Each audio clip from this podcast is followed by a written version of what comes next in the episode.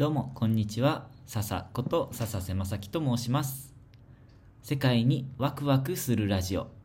この番組では僕が今住んでいるアフリカのタンザニアでの毎日の生活とかあと現地の文化の中で、えー驚いたお話ですとか以前 JICA 海外協力隊としてパップアニューギニアに行っていた時の経験の話あとは、えー世界で活動されている方とか協力隊の OB、OG の方との対談やインタビューなどを皆さんに共有していく番組になります。えー今日はですね、僕は、えーとオンラインの研修に出ていたんですけども、その研修っていうのが国際協力の分野で、まあ、その中でもビジネスとかに近い分野かな、コミュニティ開発っていう、えージャンルの研修に出ていました。あの、この研修は、あの、主にね、日本にいる方たち対象の講座なので、まあ、研修の時間が日本時間なんですよね。丸1日、えー使って朝9時半から夕方の4時半まで、あ丸1日ってほどでもないですけどね、えーとじ結構時間の長い研修なんですけど、それが僕のいるタンザニアでは朝3時半に当たるんですね。6時間遡るので、朝3時半から10時半まで。ということで今日めちゃめちゃ早起きをしました。あのもう研修終わって10時半過ぎているんですけども研修終わってこれ収録してるんですけど、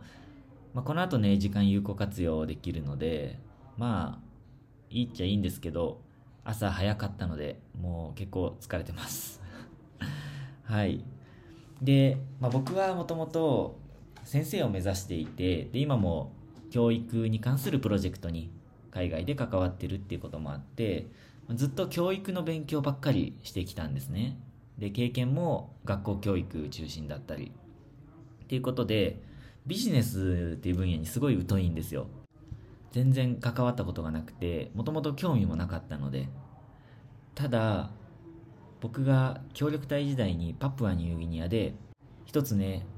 大きな失敗をしたんですね。その失敗が何かというとまあ総合学習的なあの位置づけ、まあ、現地にはそういうのはなかったんですけどでも現地の子供たちって結構ペーパーテスト中心のあと黒板とノートだけを使った勉強っていうのが中心でうんと、まあ、テストのために勉強してるっていう言い方が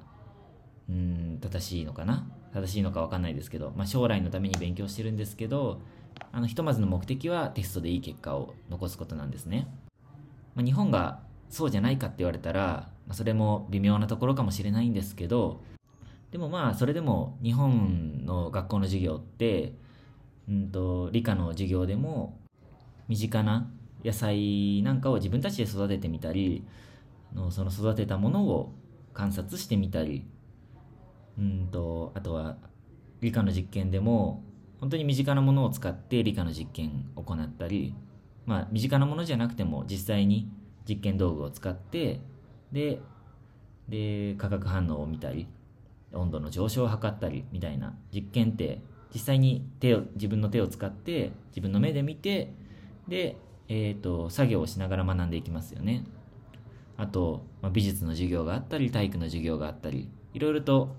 なんていうんですかね実践的プラクティカルに勉強していくことが多いと思うんですけどまあ、途上国と言われる国、まあ、僕が経験したのはまだパプアニューギニアとタンザニアだけなんですけどもあのひとまず僕が経験した国では試験のために、えー毎日勉強をしていかにたくさんのことを暗記するかっていうのが勉強の主軸になってたんですね。まあそれがいいか悪いかはひとまず今は置いておいてでも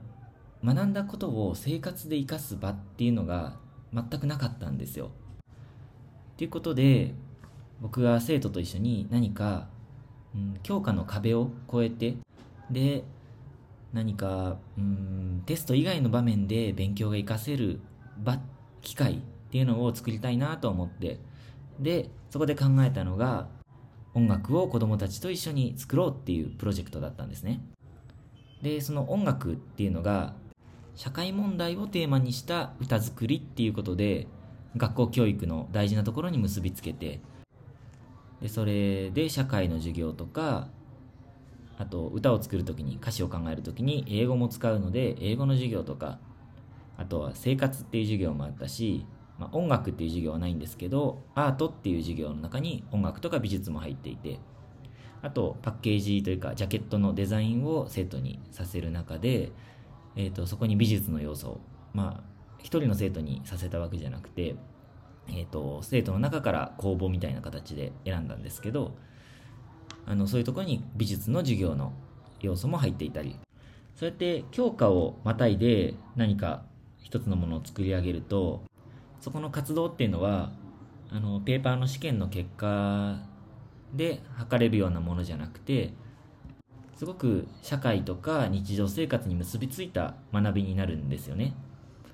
だからそういう活動がしたいなと思ってみんなですごくいい曲を作ったところまでは良かったんですけどまたあの YouTube が YouTube で曲を公開しているのであの概要欄説明欄に貼っておくので見てほしいんですがあの本当にすごくいい曲ができました。ただ値段設定とか売り方とかそういうところに僕は全然うん知識経験がなかったのでまあ売れなかったんですよね。あのすごくいい曲を作った作ることができたところまではめちゃくちゃ順調だったんですけど最後の最後の売るところで大ごけをしてしまいまして。で最終的に、えー、あまり収益が得られずにまあその CD を作ろうっていうところまではクラウドファンディングでお金を集めてで実践したのでよかったんですけどもあのその収益を学校のために役立てるっていう経験を子どもたちにさせたかったんですがそれは叶わずっていうところでプロジェクトは終わってしまいました。まあこのプロジェクトを通して音楽に興味持った子どもとか勉強ってこんな風に役立てられるんだって感じた子どもとかあと自分の歌声がすごく褒められて自分に自信を持つことができた子供とか、まあ、そんなあのいい結果がいい成果がたくさん見えたので、まあ、失敗ってわけじゃないなかったんですけども、まあ、結果的に最終目標は達成できなかったんですよね。っていうあの失敗があって今回ビジネスに関する国際協力の研修に今出席させてもらってます。で1日の研修が朝9時半から4時半までって結構長い上にそれが全部で10回トータルであるんですよね。なので、まあ、かなり内容が盛りだくさんですんごい勉強になります。でその中で今日は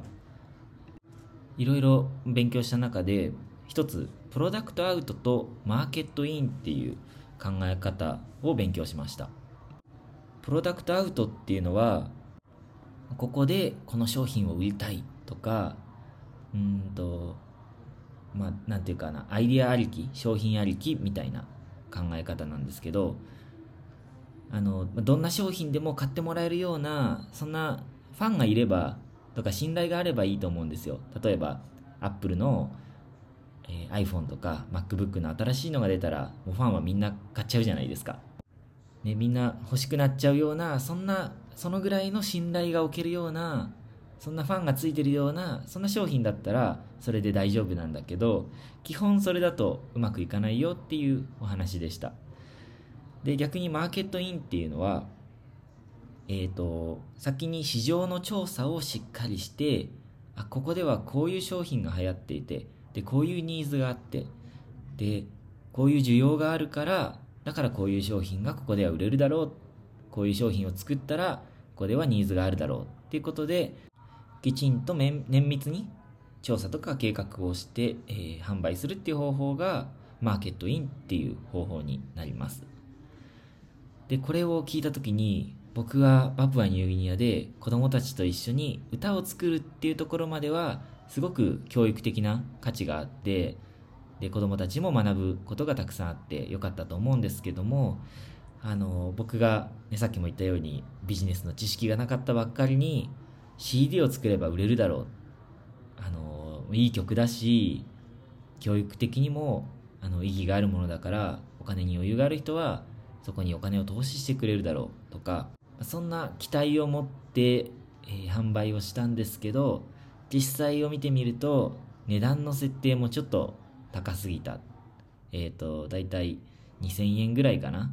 2000円ぐらいで販売してたんですけども2000円って現地の人にとってはすごい値段なんですよね。あと CD として売るっていうのも